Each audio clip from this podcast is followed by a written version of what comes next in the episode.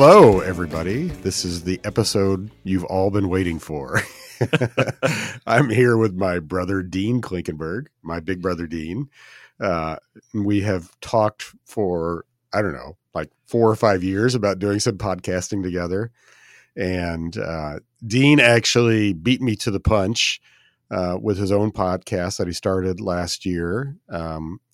It's called the Mississippi Valley Traveler. Is that, or is it actually has, yeah. That is it. Yeah. The Mississippi Valley Traveler podcast. All right. And which I highly recommend you subscribe to.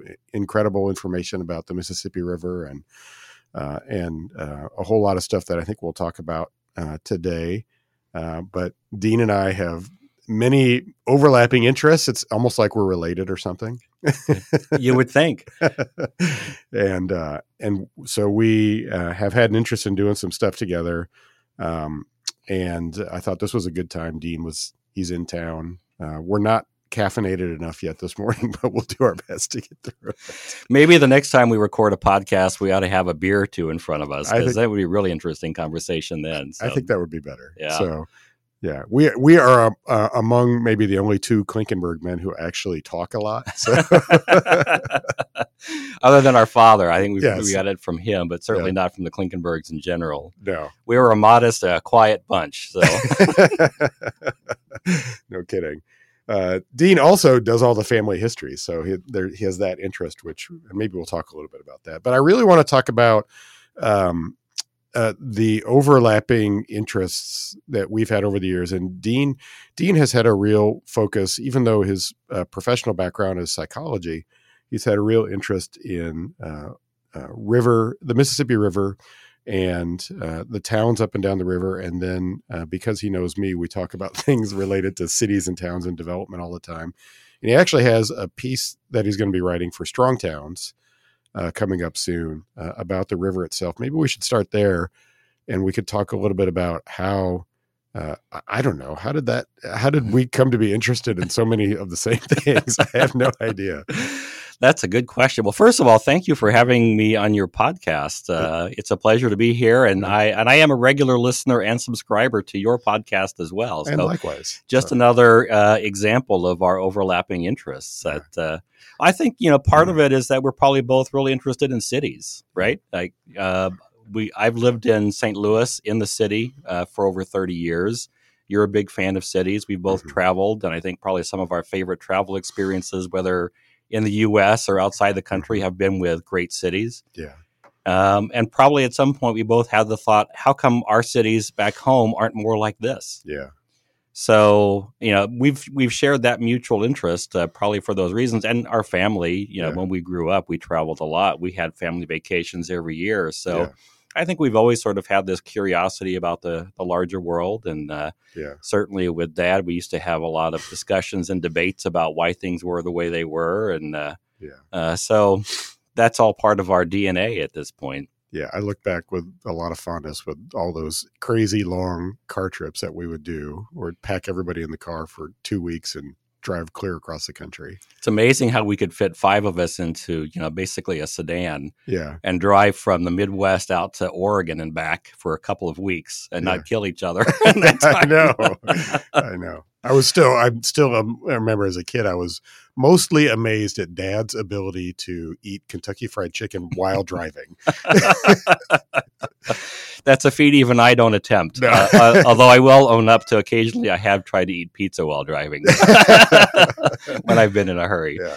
But so I think that's part of our DNA. It's for me, like the Strong Towns connection, I think is really fascinating for me too, because of you, in 2011, I spent a summer in northern Minnesota to get to know that part of the Mississippi better. I was kind of wrapping up my work, learning about the communities of the upper half of the river. And I really didn't know much about the places north of the Twin Cities. Mm-hmm. So I was in a position where I was able to spend much of that summer up in that area. And I based in Grand Rapids, Minnesota, and in Bemidji and Saint Cloud. But during that trip, you had mentioned that there was this guy in Brainerd who was doing some interesting work, and his name was Chuck Marohn, and he hadn't become quite as famous as he is now. So Chuck met me at the local coffee shop at Cocoa Moon, Mm-hmm. And then we walked around Brainerd a little bit, and he showed me a couple of older parts of the city and gave me a little bit of background on his thinking with Strong Towns. And I have been a follower of Strong Towns ever since, because a lot of that just makes so much sense to me. In fact, I was just listening to an older Strong Towns podcast on the way down to sort of prep and, my mindset. Get in the right mindset, podcast, yes. Right? So, and I knew about him because of you. You had mentioned that there was this guy doing that work, and Brainerd is on the Mississippi River, and I figured, why not? I need to learn more about Brainerd as well. So we made that connection, and I've been following Strong Towns ever since. And I have found that work very influential in the way I think about cities, and when I think about the problems in a lot of river towns that I see, it's hard not to come back to that Strong Towns critique of development patterns and look at how those have played out in river communities, and kind of wish for something different. Yeah, and I probably should take a moment and mention, you were doing some of that work because you were writing a lot of books. You've written a lot of books related to the Mississippi. You want to talk about what all those are? I think it's vastly different depending on what your interest is. Yeah. The only common theme really is that they all tie back to the Mississippi in one way or another, I suppose. Yeah. But I started off writing travel guides. So, I really initially what I wanted to do was I wanted to write books for people who were traveling to the region to entice them to stick around longer. Because I heard so many stories of people who flew into Chicago, rented a car, drove to the Mississippi, looked at it, said they had seen the Mississippi, and then went on. This is nothing. Yeah. So I wrote some books that went into a lot of history about each community, probably longer than most people wanted to read, but I did these detailed histories. And then I had long lists of things you can do in each of these communities. So it was a pretty time-consuming process. And I wrote several of those books. I ended up writing one book just for the Headwaters region based on that summer. So one book just for that upper part of the river north of the Twin Cities. And then a few years ago, I figured it was probably a better business plan to combine all of those into a single book. So I have one travel guide for the upper half of the river from Cairo, Illinois to northern Minnesota. But that's not enough. So based on, I had a publisher reach out to me asking if I'd be interested in doing a book on disasters on the Mississippi. I went ahead and did that. I think it's a pretty good book. I have a book coming out next year that'll be a natural history guide for the Mississippi that I think is one of the favorite projects I've done in a long time, because I got to go deep into the ecology of the Mississippi, and I think write a book that really does justice to what makes the Mississippi so special, and hint, it has nothing to do with barges. And then I also write mysteries that are set in places along the river. So, yeah. Yes, something for everyone. The Frank Dodge series. You've done 4. I've done 3 and plus a half. Yeah, the novella. And I'm working on the fourth novel right now. Right. So our older sister Cindy says you are one novel away from a breakthrough. So. Well, then this next one's got to be it. And it's going to be like Murder on the Mississippi. So a little, Agatha Christie-esque maybe. Yeah. If only. So, yes. Yes. My psychologist brother, who's turned into a prolific writer. You just never know what past life we're going to take you on. Yeah. But for those who don't know you, you came to this because you lived basically your entire adult life along the Mississippi, starting with going to college. That's right. When I was 18, we had grown up in suburban and small town communities in the Midwest. And when I was 18, I went to college in La Crosse, Wisconsin. Yeah. Nothing to do with the river, why I chose La Crosse, but the river really got into my soul, I think, at that point in time, and it never left. And then when I left La Crosse, I moved down to St. Louis, another town on the Mississippi. And it's a very different river experience in St. Louis than it was in La Crosse. But I've always, that time in La Crosse, I think, left a really deep impression on me. And there were a lot of years when we would take road trips. I would be just along the Great River Road to get to know, to visit places along the river better.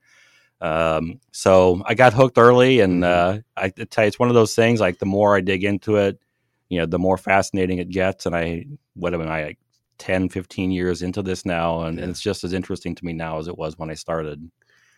I remember, one of the things I remember from when we were kids was just the drive into La Crosse. You know, when you're on Interstate 90 and when we leave Albert Lea and we drive east into La Crosse, and then it's all, you know, like farmland and pretty flat. And then you hit this point where you penetrate the bluffs as you head down into the valley where the river is. And it's just, I remember even as a kid, I was like, wow, this is stunning. It's a shock, isn't it? After hundreds of miles of cornfields, you have this little ribbon of blue and green that opens up far below you, several hundred feet below as you descend down into the valley. And it's hard to forget that if you've never done that before. And it made that same impression on me the first time I did that. It's like, wow, this is the Midwest. And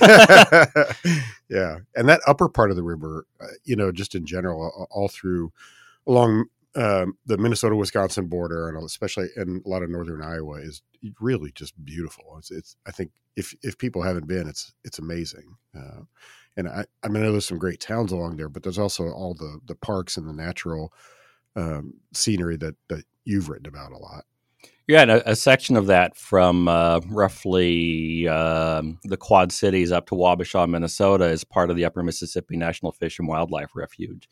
So that was established in the 1920s. In fact, next year, I think it's next year, is the 100th anniversary of that refuge. Huh. And so a lot of that land is as beautiful as it is because it was set aside as refuge property. You know, there were some exceptions to the protections, as there always were with national refuges and forests and such.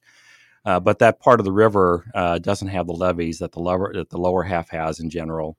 It's a little less developed for the most part, a little bit wilder than some other parts of the river. But, you know, what I like about that upper half of the river so much is I like the dramatic scenery with the bluffs. Yeah. You have this very defined river valley with bluffs that are up to 500 feet tall, limestone-faced sheer cliffs that line the river for like 3 to 5 mile wide valley. And then you mix in the islands and the braided channel of the river. And I think, you know, in terms of the natural scenery, it's just absolutely gorgeous. Yeah. Yeah. Again, it's like, I think about places like that and other places that we've talked about before in the middle of the country. And it's like, people really have no idea that this stuff exists. And maybe that's fine. You know, maybe if they did, they'd come here in numbers that were too big. I don't know, but maybe we'd have a bigger housing crisis if they all wanted to come and live here. Maybe. But I do think it is a delicate balance to walk with that, isn't it? Because on the one hand, I would like more people to understand what makes that so special, what makes really big rivers in general special. But I don't want it to become so popular that we have Yosemite level problems with with it being overrun. The Upper Mississippi Refuge, I think they claim something like 3 million visitors a year, which is a lot, but I think that's a lot of local people who go repeatedly to fish. Yeah. So there are times it can feel crowded on parts of the upper river, especially on weekends when all the motorboaters are out. But it's really not that hard to find a quiet little space somewhere, even on those busy weekends. Yeah. And what are some of your favorite spots just from like a scenic standpoint, state parks or anything along the way? I've got a few, and it depends kind of on the experience you're looking for. One of my favorite spots is the Trempealeau National Wildlife Refuge, which is 50 minutes or so north of La Crosse. And it's, I think I like it mostly because it's kind of quiet. There's not, a lot of the river, there are railroad tracks that run very close to the river. There are a lot of campgrounds that basically have railroad tracks that run right through them that are next to the river. And it's hard to get away from some of the train and highway noises in many places. But in the Trempealeau Refuge, there aren't tracks right next to it. And it's an area mostly of wetlands and then some bottomland forest, a little bit of prairie. You have a mix of ecosystems, so you can see different kinds of plant life. And mostly, though, it's just like this incredibly peaceful, quiet place. And it's hardly ever busy. I've been there on summer weekends when there have only been a couple of other cars there. I think there may be a few times it gets a little busier. Fall during migration season, I think it gets a little busier when a lot of people will show up to watch all the birds and the waterfowl that are flying through. So I love that area for that experience. And then Effigy Mounds National Monument is another one of my favorite spots, and for a variety of reasons. One is because it's had such importance to human beings for a long time. It's a site of hundreds of of mounds that were built by indigenous people, mostly, I'm going to get my time frame wrong on this, like 1,000+ years ago. Most of them are relatively recent, but they're on top of the bluff for the most part. Mm-hmm. So you have to walk up this trail to the top of the bluff, and then there are a series of mounds. Some of them are just small pyramids. Some of them are in the shapes of animals like birds and bears. And then there are 3 or 4 overlooks that have incredible views looking down on the river valley from there. So you kind of have this mix of deep history in this area, a feeling of the spiritual importance of that region to people who lived there before we arrived. And then you have these beautiful forests on top of the bluff and bluff-top prairies and these dramatic views looking out over the river. And then at the opposite end, you've also done canoeing and camping where the Mississippi flows into the Gulf down in Louisiana, which I'm incredibly jealous of. those always look like just amazing experiences, but it's like almost a completely opposite ecosystem in many ways and experience. It is. There are big differences between the upper half of the river and the lower half. Like, in some ways, I'm going to greatly overgeneralize and maybe irritate a couple people here with this, but I find the upper river the most scenic because of the bluffs, essentially, because you have this very defined valley and these bluffs that frame it. But the lower half of the river is wilder. There aren't nearly as many communities. When you get south of Cairo, Illinois especially, there just aren't very many towns right on the river for a variety of reasons, but mainly because the river kept shifting course through that alluvial soil and cutting new paths and abandoning communities that thought they had a river port, and then overnight they didn't. That part of the river is all leveed, but in some places the levees are relatively far apart, more so than others. And in between the levees, in an area that's often called the Batcher, you get a part of the river that's still, let's say, undisturbed. You get barge traffic going through, but the area is pretty wild. So you can put in a canoe in Memphis, for example, and you can paddle for a couple 100 miles, and you may never see another person. Wow. And you can be out on islands. You can be in thick woods. There are islands that have small bear populations, lots of other wildlife, a lot of birds especially. So you can really have the kind of wilderness experience that people often spend thousands of dollars to travel far away. People travel up to Alaska, or they go to the Amazon for these great experiences. You can do a lot of that on the Mississippi, and depending upon how much, how primitive you want to get with your camping, how many comforts you're willing to give up, you can have a really interesting wilderness experience on the lower part of the river. Yeah, and I mean, how incredible was that for you to just canoe and to camp, at the bayou at the very end of the river? And is that's something that like anybody can do pretty much, or is it hard to do? It's not for a beginner. Yeah. And I'll qualify this by saying I was with a group. We had, I think there were 9 of us maybe in 2 big canoes. So we were paddling in 29-foot Voyager style canoes. So we had all of our gear and 4 or 5 people in each canoe. And I joined this expedition at New Orleans. So, it was a little surreal to be in the French Quarter at a meeting one day. And then the next morning, I'm in shorts and I'm stepping into a canoe at Algiers Point. And we're pushing off and paddling through the port of New Orleans in these canoes. And then that night, I'm in a tent. Like, this is the kind of experience you can have along the Mississippi. You can have the comfort and the joys of wandering around the French Quarter, and a day later, you could be camping on a sandbar somewhere 20 miles south of there. Right. So it's possible to do that. It helps to be in a bigger boat. We did canoe past a lot of cargo ships, a lot of ocean-going cargo ships. There's some barge traffic. There's some fishing boats. So it's a busy stretch of river. And if you're not accustomed to dealing with the wakes of those different boats and canoes, then you should probably practice that before you paddle that part of the river. But there are places where you can stop and camp for the night, depending upon the height of the river. As the river comes up, a lot of those patches of sandbar or land will disappear, and it gets harder to find a place to stop. But it's all pretty accessible. And then once you get to just south of Venice is where the road ends, where the tarmac ends in Venice, Louisiana.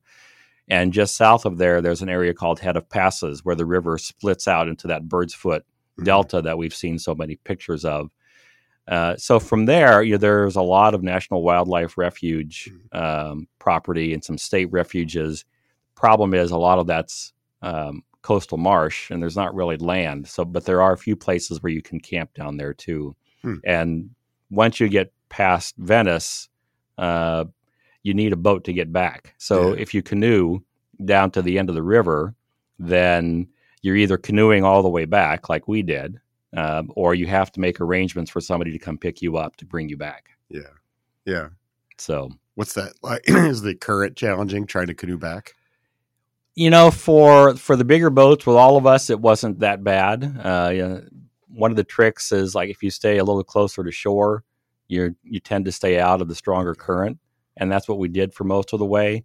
But, if it's a little windy, if the river is a little higher, there are all these other factors that can make that a much more difficult trip going back. But it took us, I forget exactly how many miles that last day was. And we'd camped the night on a barrier island looking out over the Gulf of Mexico, which was amazing. And it was sunset when we were pulling into Venice Marina. So it was a long day. So, without giving too much of it away, I wonder if you could give like a preview of what you're going to write about for Strong Towns, because I know it has a lot to do with this topic, just about the river and river ecology, and maybe thinking more holistically about the river itself. I don't want you to give away the entire. I want people to read the article when it comes out, or articles, but I'm curious how you would describe it. Yeah, I think, fundamentally, what this is a critique of our approach to making the river navigable for barges. That I will expand a little bit beyond that, but I think there's just a lot of misunderstandings about what how important that is to our economy, what we've done to what we've had to do to the river to make it navigable for barges. And I want to spend a little bit of time just sort of illuminating how that process works. And I'm not against moving goods on the Mississippi. I just think the system that we've settled on is probably the worst of all worlds. It's a system that has fundamentally altered the ecology of the river. We've built 29 locks and dams on the upper part of the river from St. Louis up to the Twin Cities that have had a tremendous detrimental effect on the river's ecology. We've made other alterations to the river on the lower part. We dredge all the time. So we've had that as one of the core problems, is that we're doing severe damage to the river's ability to be a river and support the life that that it has historically supported. But the other part of it is the people who benefit pay almost nothing of this. This whole system is almost entirely funded by taxpayers out of federal tax dollars. And so we have, and this is, I guess, a part of the punchline, but maybe it'll be enough to get you to folks interested in reading more about it too. As I see it, what we've done is we've created a publicly subsidized transportation network that competes with private railroads for the same business. And it's only serving a very small niche of the economy as it is, because the Mississippi, river shipping in general is slow. And there are often disruptions in shipping on rivers. So it's not, when I order a product from Amazon, if I ordered a tube of toothpaste or something off of Amazon, I'd be willing to bet that at no point in that production process and getting to my house did that was a waterway involved in any of that. So river shipping is only good for certain kinds of things. And so it's a very small niche of the economy, and it's also deeply embedded with the commodity crop agriculture that we've settled on in the Midwest, which is deeply problematic as well. I'm not going to get into a critique of that. That would be... But we can talk about it. We can talk about it, yes. So maybe we can do that and get away from the article itself. But yeah, it's hard to separate that, because I feel like in some ways those waterways providing artificially cheap transportation makes it easier for that commodity crop agriculture to survive on the scale that it does. And part of that's just because it's so deeply subsidized, that transportation. It's because it's so cheap to move, but it's artificially cheap. Right, right. And there's also an impact, obviously, on that approach on the towns along the river, too. So how would we talk about that? I mean, obviously, these towns grew up because they were ports on the river. That was obvious. The successful river towns existed because they had access to the river, and they still do. But it's probably very different now than it would have been, say, 100 years ago. I mean, how would a Galena, Illinois, or some of the other really great towns up and down the river, how would they be different today versus like 100 years ago? Well, Galena today is very different. A lot of the reason that it had such a thriving steamboat business was because they had lead mines nearby. So a lot of those steamboats were there to pick up the lead and distribute it throughout the country and the world. And when the lead mining business dried up, then the steamboat traffic went down. And also the lead mining, because they stripped they deforested the hills in the area. It increased erosion. So Galena is on the Galena River, which is 3 or 4 miles upriver from where it meets the Mississippi. But historically, it was deep enough for steamboats to navigate. But because the hills had been deforested, erosion increased and filled in much of the channel of the Galena River, which made it impassable for steamboats eventually. So boats don't, big boats can't make it up to Galena these days, but its economy is really based around tourism. After lead mining, there was a period when it was a farming community, essentially. But then because this town was really overbuilt for the population it had by the 1920s and 30s, they didn't have a lot of money. They couldn't afford to go through the redevelopment processes that other communities did. They didn't tear anything down. So by the 1970s, they had these gorgeous buildings on a curved, Main Street that began attracting artists and then tourists. And so tourism is the main industry now. So it's really independent of the Mississippi. Yeah. And that's really the case for a lot of river towns. Their economies were initially tied to the river. Even places like in the Quad Cities, their early factories were built right next to the river. They built a lot of farm implements in the Quad Cities. John Deere was just one of the companies based there. And those factories were often next to the river, so they could, get access to goods and move some products down up and down the river. But as railroads became more important, that quickly replaced river transportation because it was a lot more efficient than moving things on the river. So those riverfronts kind of became abandoned. I'm still trying to get my head around right now, like how much a local community benefits from.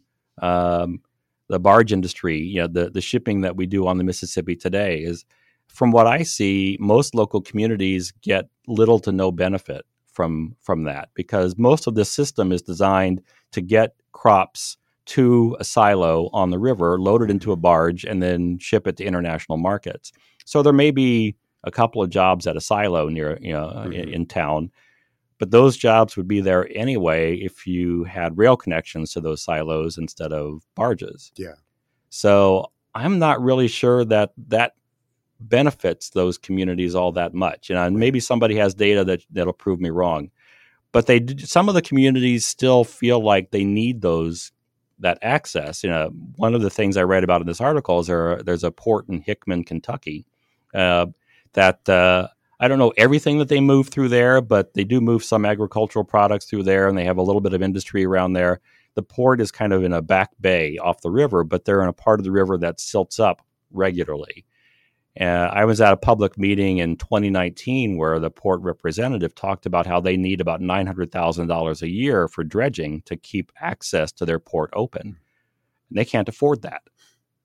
They feel like they need this port for their local economy, but they can't afford the maintenance of it. Right. They can't generate enough money locally to pay that $900,000 a year to keep the port open. Yeah. So through some bureaucratic magic, a year or two after that, the Army Corps of Engineers that manages the river, found a way to cover that expense. And now the Memphis district, which includes Hickman, they spend $7+ million a year to dredge, I think, 9 ports to keep them open. So these are local communities that have a port, but couldn't generate the money locally to maintain access to the river themselves. Yeah. So they needed federal help to do that. Yeah, I mean, it seems very, very much not in the Strong Towns sort of mindset that it requires that. So, like, when did we start building the levees and dams or the lock and dam system on the river? Like, when did that happen? They both have kind of a long history, although there have been significant milestones where things change. The first levees were built at New Orleans not long after the first French settlers arrived there. So that goes back to the early 1700s. And those are the ones that still work. Well, they had some problems. Those first couple of levees weren't very tall, so the river tended to overtop those, but they did build on high ground. You know, the river has a natural levee. It's a little counterintuitive maybe, but right next to the river, it tends to be where the highest ground is, because as the river comes up, it drops a little sediment, and then, you know, as it goes over that, it spills over and flows further away from there. So over time, that area next to the river tends to build up, and that's where the French Quarter is. Right, and so I remember, like, when we had Hurricanes Katrina and Rita, like, that was the part of the city that was fine. Right. That was never flooded or anything else. So, and some of the worst parts of the worst flooding in the city were areas that were marshes up until like the 1930s or so, until fairly recently. Yeah. So the levee system has been around for a long time, and for a long time it was a local responsibility. I think probably the biggest milestone was after the 1927 flood, when, you know, the Corps was the federal government was doing some levee work before then, but after the 1927 flood, Congress basically said, Corps, you take over levee management and construction for the lower half of the Mississippi. So all the levees from Cairo, Illinois, down to the Gulf are managed by the federal government and paid for by the federal government. Mm-hmm. Upper River is different. There's a mix of levee districts and local communities and a few federal levees mixed in there. But for the most part, those are private or local levees. Navigation has this kind of a separate history for a long time. There's a lot of this is also tied up with, you know, for a long time, there was a view that this just wasn't the responsibility of the federal government to do programs like this, particularly levees. But there was some federal interest in trying to make the river more navigable. So there were some programs in the 1800s where they made some modest investments in things like trying to blow a hole through rapids or build a canal around rapids. There were some of those kinds of projects that were funded federally. There were navigation-funded projects or projects that were funded to make the river slightly more navigable, where they built a lot of wing dams to try to force the river into a narrower channel where it would go faster and self-scour and dig out a deeper channel. But the biggest changes were really with the Depression. Mm-hmm. So after the Civil War, railroads largely replaced river shipping for a variety of reasons. And there were some underhanded tactics the railroads used to speed things up, but this was going to happen anyway.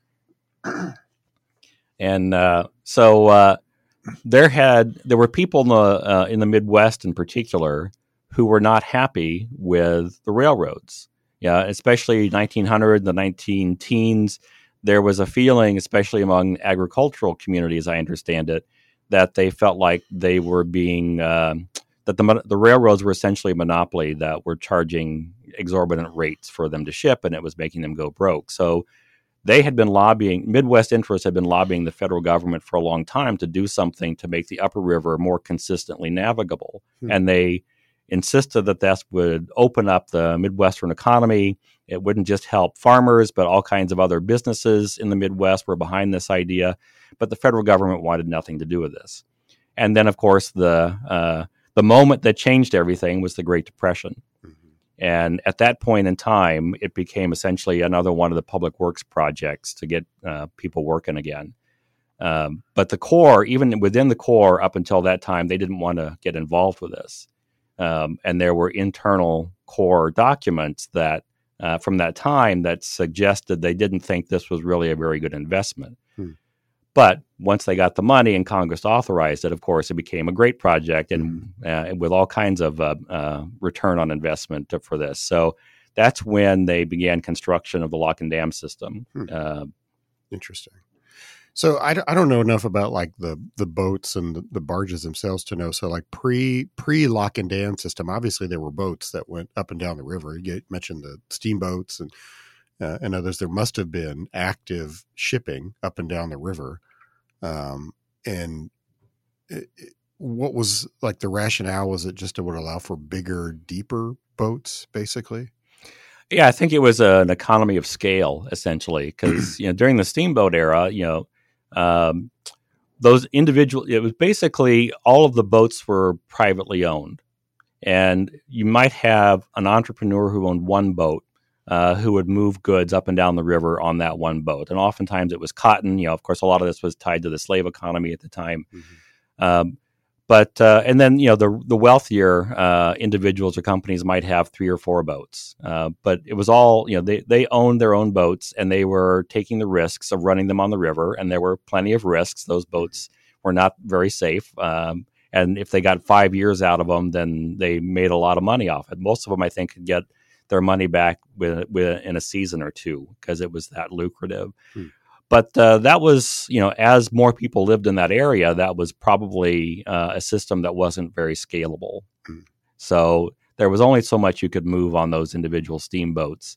And then the railroads essentially took that capacity and then had the capacity to move a lot more than any of those steamboats did. So, and they built tracks along the river in a lot of places. So they directly competed with steamboat business by doing so. So the barges, I think it was just like this would give us another economy of scale, another large-scale transportation that you can carry a lot of cargo in a barge, but they require a deeper draft. So the channel, the way it works right now is Congress authorized a 9-foot channel, and it's usually deeper than that, but it's a minimum depth of 9 feet, and that's what the locks and dams maintain. Okay, or the dams maintain. So, and that's deep enough for a barge then. Okay. But the upper part of the river at certain times of year wouldn't be that deep. If it was an especially dry year, there were dry years like in the 30s, I think, where people could walk from one side of the river to the other because the water was so low during those times. And you can't move a barge in those conditions. So the dams provide a reliable amount of water for most of the year. Now, course, the upper half of the river freezes still. Yeah, right. So there's still about 4 months of the year you can't move anything up there because of ice. Yeah, it's cold up there. Yeah, it's cold in Minnesota. What can you say? Right, it gets cold up there, right? But for some reason, somehow the trains still run during those times. So. Yeah. So, are there? It kind of just makes me wonder. Obviously, that approach to managing rivers was not just unique to us. There are countries all over the world that did that, have done that. Are there places where, is there anywhere in the world where somebody has like reconsidered the lock and dam approach and maybe removed some and tried to take more naturalistic approach to river management? Well, I think there's a little bit of a movement now to understanding the damage that we've done to rivers with this kind of construction. So it's a little complicated because there are a lot of dams that were also built for power generation. Yeah. And there were dams that were built to create reservoirs. So drier parts of the country had access to water. So like in the Dakotas and out west, there are lots of those giant dams. There are several big dams along the Missouri River that are mostly, I think, to pool that water. So you have it available for agriculture and for communities, which you wouldn't necessarily have as reliably without the dams.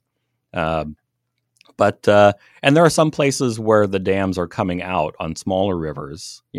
Dams have a lifespan. They're concrete or they're natural materials still in some cases, just some logs piled up and covered with dirt. These have a lifespan and they break down. And at some point, you either have to rebuild it, or in some cases, they've decided it was more economical just to take them down and let those rivers run naturally. Mm-hmm. I think the Klamath River in Oregon maybe is one place where a couple of dams have come out. And they've seen a return of salmon populations in those rivers. Along the Mississippi, there is a growing awareness that we need to restore more wetlands. I mean, it's a very human-centric need again, because we understand better now that those wetlands provide storage for water. So while they may not provide enough capacity for a giant flood like the 93 flood, they do store water during periods of high water, which reduces the height of the river further downriver of there. And because they also store water, they also can take the edge off some of the droughts. Like if the drought doesn't go on for too long, some of that water from the wetlands will seep back into the river channel and keep it from dropping too fast. So they're natural buffers.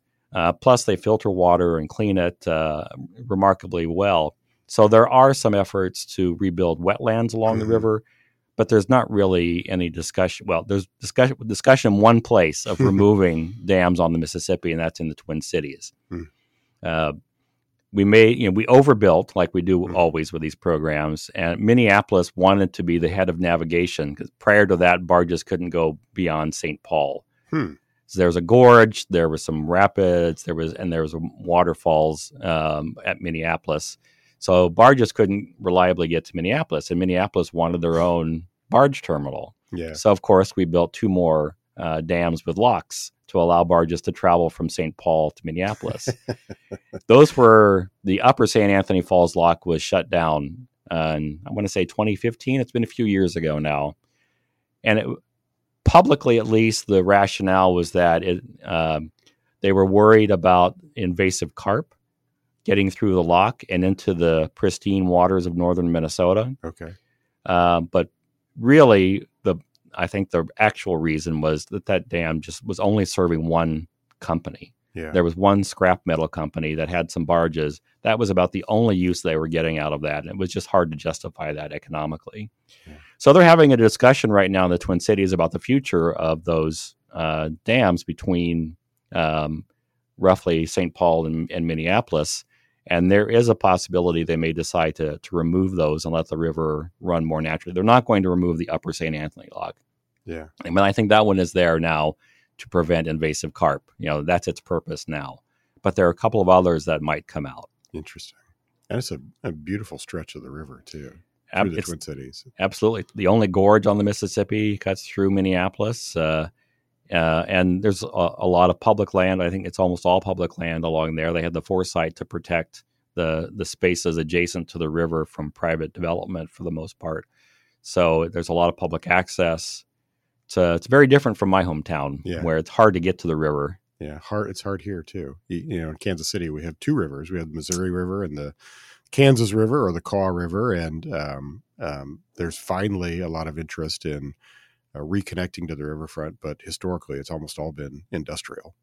So it's been very hard to actually get to the river, which is a shame because it's actually quite beautiful.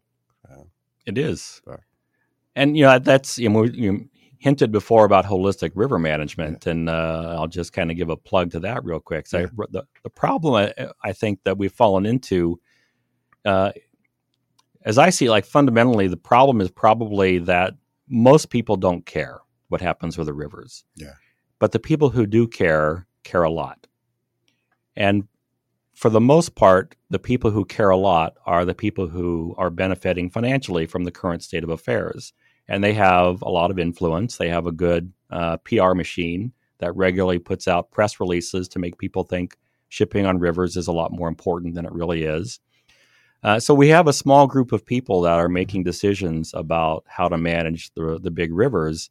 And they're mostly concerned with things like flood protection. They're mostly concerned with water, like keeping enough in there for barges, but not so much that it floods communities that decided to build next to the river. And there are not really other voices that have much influence that are in that process. The lower Mississippi is managed by the Mississippi River Commission, which is almost all engineers. There's one person from another federal agency that has a seat who's not an engineer, a water specialist or hydrologist or something, I forget. But for the most part, engineers manage the Mississippi. I think we need like a poet or a painter or somebody with a little more imagination to go in there and remind them that there are other reasons that the rivers exist other than moving barges and other than having communities nearby. Last year, I had a project funded by the Mississippi River Network where I got to interview a bunch of people about how they spend time along the river and what the river means to them. And one of the things that really surprised me was there were only like 10 or 12 people I talked to, but there were two veterans I talked with who both came out of the service with PTSD, who talked about how spending time along the river help calm them and soothe their anxiety in ways that being in other places didn't. I think we underestimate the mental health benefits of being out in nature, being in the natural world, being along rivers. Standing next to that concrete ditch called the Los Angeles River, doesn't have anywhere near the same benefit as, watching the sunrise from a sandbar in the Mississippi River. Yeah. And it's like we've talked about before, it kind of relates to, there's a lot of 20th century engineering and technical expertise, not just in engineering, but a lot of fields, a lot of things that kind of like to go under the cover of science that were actually very narrow expertise areas. And I guess it's not to say that there's no expertise there, but it's often just like everything was filtered through this one very narrow prism of solving a problem without really considering all the other impacts. So we talk about that a lot, obviously, in town planning and, the impact of thinking about transportation as just moving cars. And we didn't really think very much about the impacts that would have on cities and the people that live in cities and just their day-to-day lives and dealing with all that. But I think when you talk about this with rivers, it makes me think about the classic case study like the Everglades, which was highly engineered and had created all sorts of problems, was killing off all the species in the Everglades. And so they basically ripped it all out, is my understanding, and went back to a more naturalistic approach to manage the Everglades. And it's been, it's been a world-renowned success. Right. And of course, it's been a very expensive project, probably over the long haul, that'll have enormous benefits for Florida. Part of the problem here is that these are dynamic places. Whether it's the Everglades or the Mississippi River, these are complex ecological communities. And even though, the Congress authorized a small amount of money for environmental restoration on the Mississippi, they've awarded that money as well to the Corps of Engineers and let the engineers try to figure out ways to rebuild things that we've destroyed on the river. But they can't recreate. There's no way we can recreate the ecological complexity that exists in that natural system. Yeah. And just as a quick, simple example, rivers naturally rise and fall. There are variations in their height throughout the year. And there are a lot of plant and animal communities that have adapted to depend on those variations. There's certain plants that won't be able to regrow unless the water retreats and the ground dries out long enough for their seeds to take root and grow. Well, we don't let that happen anymore because we maintain this artificially high water level for barges. So, a few years, the Corps has experimented some with what they call drawdowns, where they bring the water down just enough to let some of those areas dry out. But the problem is, they can only do it to the point where it doesn't interfere with navigation. Mm-hmm. So they can't do it every year. Right. And it's still, it's a small way of trying to create a process the river does naturally. Mm-hmm. It seems to me, fundamentally what the river needs is less management, not more. We need to just let it be able to do more of what it does well and get our hands out of it. It's funny. So it'll be interesting to see how this goes with writing about it for Strong Towns, because Chuck, who is obviously an engineer, he's gotten in a lot of trouble with his fellow engineers, by saying things, like engineers shouldn't be designing streets.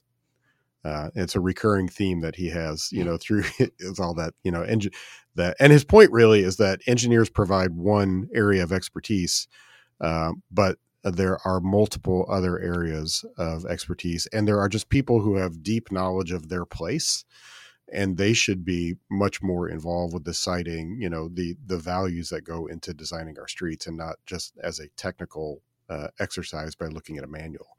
And so maybe there's an analogy there with river management as well. I don't know. Some of my best friends are engineers, so I'd hate to, alienate all of them.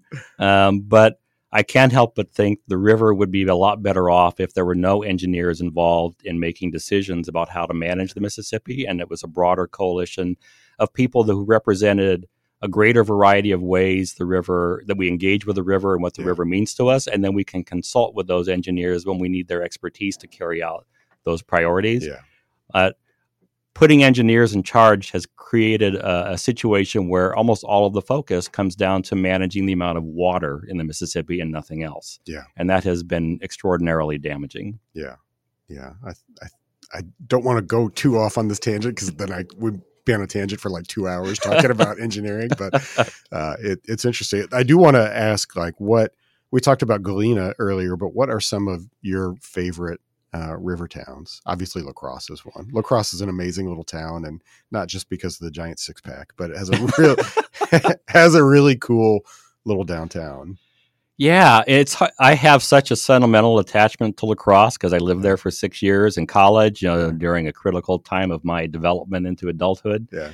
So it's hard for me to be objective about that. I love La Crosse on so many levels, and I think they've done really interesting things in the last decade to promote, redirect development back into the downtown core and not spread out quite as much. But it's also just an area where there's so much to do outdoors. Mm-hmm. And, you know, being the North, you know, people are accustomed to the cold, so they are outdoors all year round, snowshoeing and skiing and snowmobiling. So it's not just a summertime activity. So I love La Crosse for a variety of reasons. It's a friendly small town.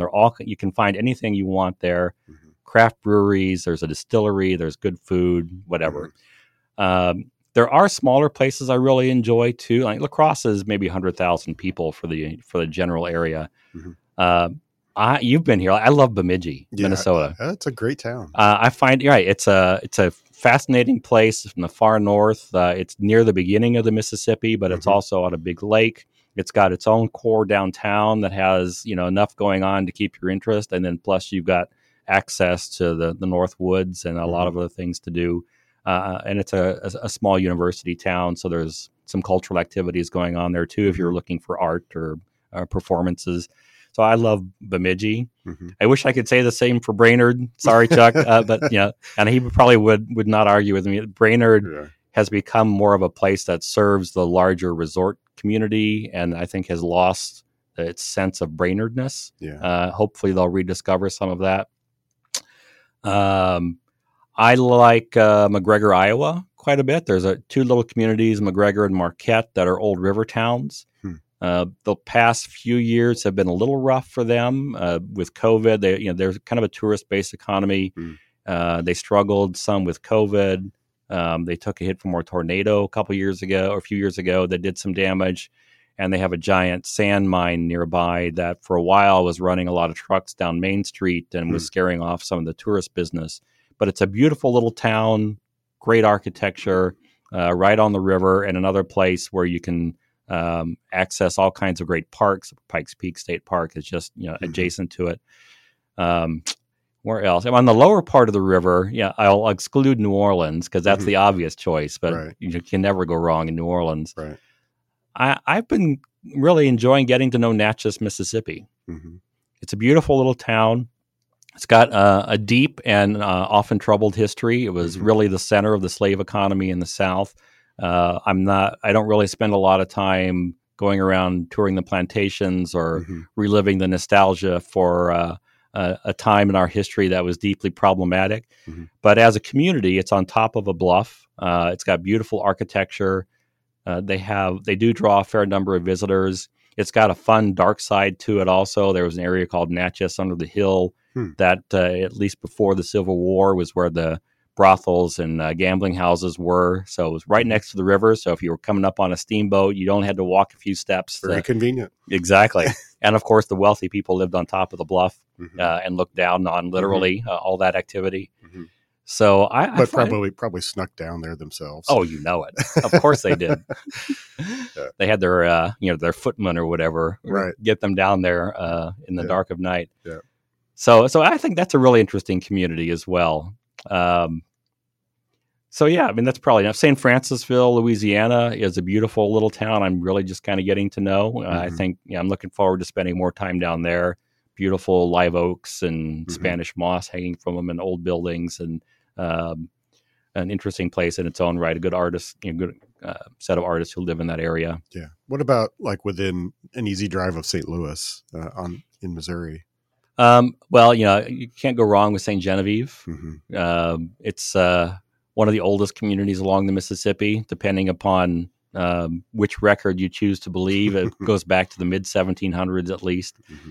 And it's got a lot of remnants of that French colonial architecture that's now protected as part of a national park. St. Genevieve National Historic Park, I think, is the official name. Mm-hmm. And it's a great place to walk around. I love visiting the old houses there. It's not as a lot to do there, but it is a popular place to spend a night. And there's some B&Bs, and then there's some other state parks that aren't too far away. I've been spending more time in southern Illinois, around, it's a little further away from the river, but Shawnee National Forest covers a big chunk of southern Illinois from the Mississippi River to the Ohio River.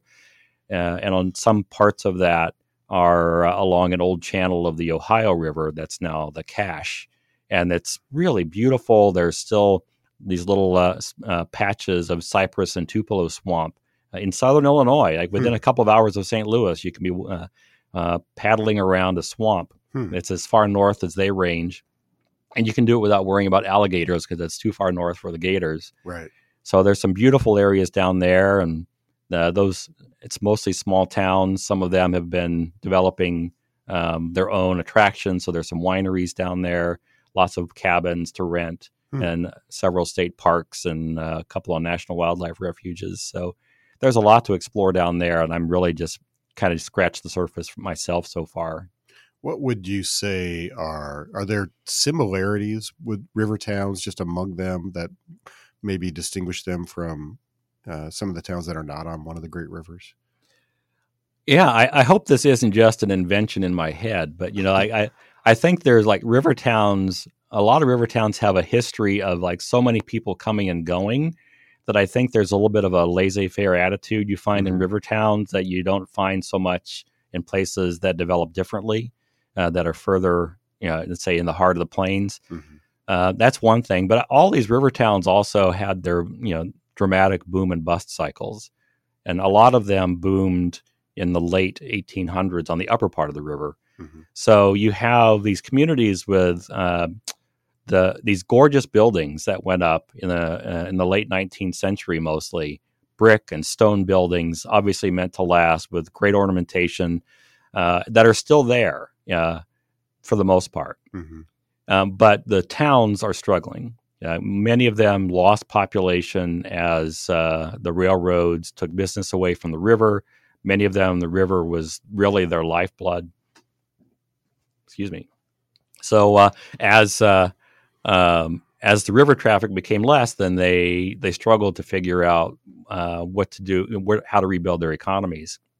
Some of the bigger towns managed to do that, and like La Crosse, but others never fully recovered from that. A place like Keokuk, Iowa, really lost population as the river trade diminished, and then as highways were built, Keokuk was kind of on the road to nowhere. So as people could drive to bigger places to shop, they lost a fair amount of population. But they still have many of those old buildings that went up in the 19th century. They're just not in great shape today. And you see that in a lot of river towns where you can kind of trace these economic boom and bust periods. Yeah, just waiting to be discovered. So if you're priced out of Brooklyn or, San Francisco or something, there's amazing towns, beautiful places all along the river that you could move to very inexpensively and create a pretty high quality life, I would think, So just, a note for anybody listening that's looking. Give us a call. Like if you're looking for a place to relocate in the Midwest and you're looking for some ideas of inexpensive but beautiful places to go, we've got some options for you. Yeah, there's a lot of these really great towns, and even along the Missouri River too. There's a lot of really cool old river towns. Some of them have become, tourist towns like Herman and Weston. Weston's not on the river anymore. It was another one of those that it used to be on the river, and then the river moved during one of the floods, and now it's like 5 miles from the river. But it's a great little. It's a great little. Sort of weekend vacation spot for a lot of people, but it's really a charming little town. So there's a bunch of those along the Missouri River as well. What do you say to people who say, I know we've had this conversation before, but I want to get you on the record. To people who say, well, when the Missouri and the Mississippi join, the Missouri is actually the bigger river, and the south of there, it should be called the Missouri River, not the Mississippi River. You know, I have an entire presentation I put together to answer this question. And the short answer of this is it depends on which criteria you want to use when you are deciding which river gets which name. But we also think like there's probably some grand organizational plan or some organized way that rivers were named, and that's just not the case. We have the river Mississippi basically because the fur traders, French fur traders, learned the name of the river from indigenous people in Wisconsin and Minnesota. They used that name to describe the river when they wrote back to their contemporaries in France, and it ended up on a couple of maps. Of early maps. So when Marquette and Joliet came here in 1673 and canoed down the river, they knew it as the Mississippi, and they carried that name with them as they traveled south. Interesting. So really, it's kind of fundamentally an accident of history that name carried as far south as it did. And it's really because they also explored the river from the north to the south. Huh. If they had managed to find the mouth of the river at the Gulf of Mexico and traveled up from there, we might know the river by a completely different name. Yeah. So I think, the arguments over that are fun. The Missouri River definitely has a bigger watershed and is a longer river than the Upper Mississippi, but there are arguments for the Upper Mississippi as well, carrying that name further south. Yeah, I think it's just because people like straight lines. It's just a straighter line on a map. That helps. So like, again, a total tangent, but like the French actually explored all the way up the Mississippi as well as the Missouri then? Not a lot west, if I'm remembering my history right. They came to Kansas City. They were some of the original settlers in Kansas City, and then I think they went as far as probably Leavenworth. But on the Mississippi, they went all the way up into Wisconsin and Minnesota. Yeah. So the French really kind of explored the river from north and south. So they came from Quebec, from French Canada, down for the fur trade into the North Woods to develop trading relationships with indigenous people in what's now Minnesota, Wisconsin, and Canada. And rivers were their only real reliable way of getting around and moving goods. So they developed those trade relationships, but they also had that presence in New Orleans, beginning in 1703 or 11 or 12 or whatever. I should remember these numbers, but I'm terrible at trivia when it comes to dates. So they also you're getting old. So I am too. I have to remind you of that. I think of it as an overcrowded brain. It's a problem rather than a memory problem. It's an access issue. So, they explored from the south also. Yeah. And at that point, by the time they had established New Orleans, there were already maps that had Mississippi as the name of the river. And there were a handful of attempts to try to change it to something else. The French tried a couple of other names. None of them stuck, just the Mississippi stuck. Right.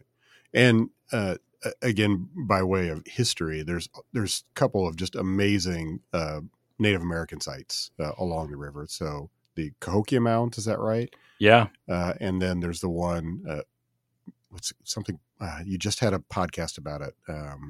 Poverty Point. Poverty Point. I knew it was Point, but yeah, Poverty Point. Just unbelievable, incredible structures, which have been featured in dozens of documentaries, I'm sure. And but right there, essentially adjacent to or very close to the river.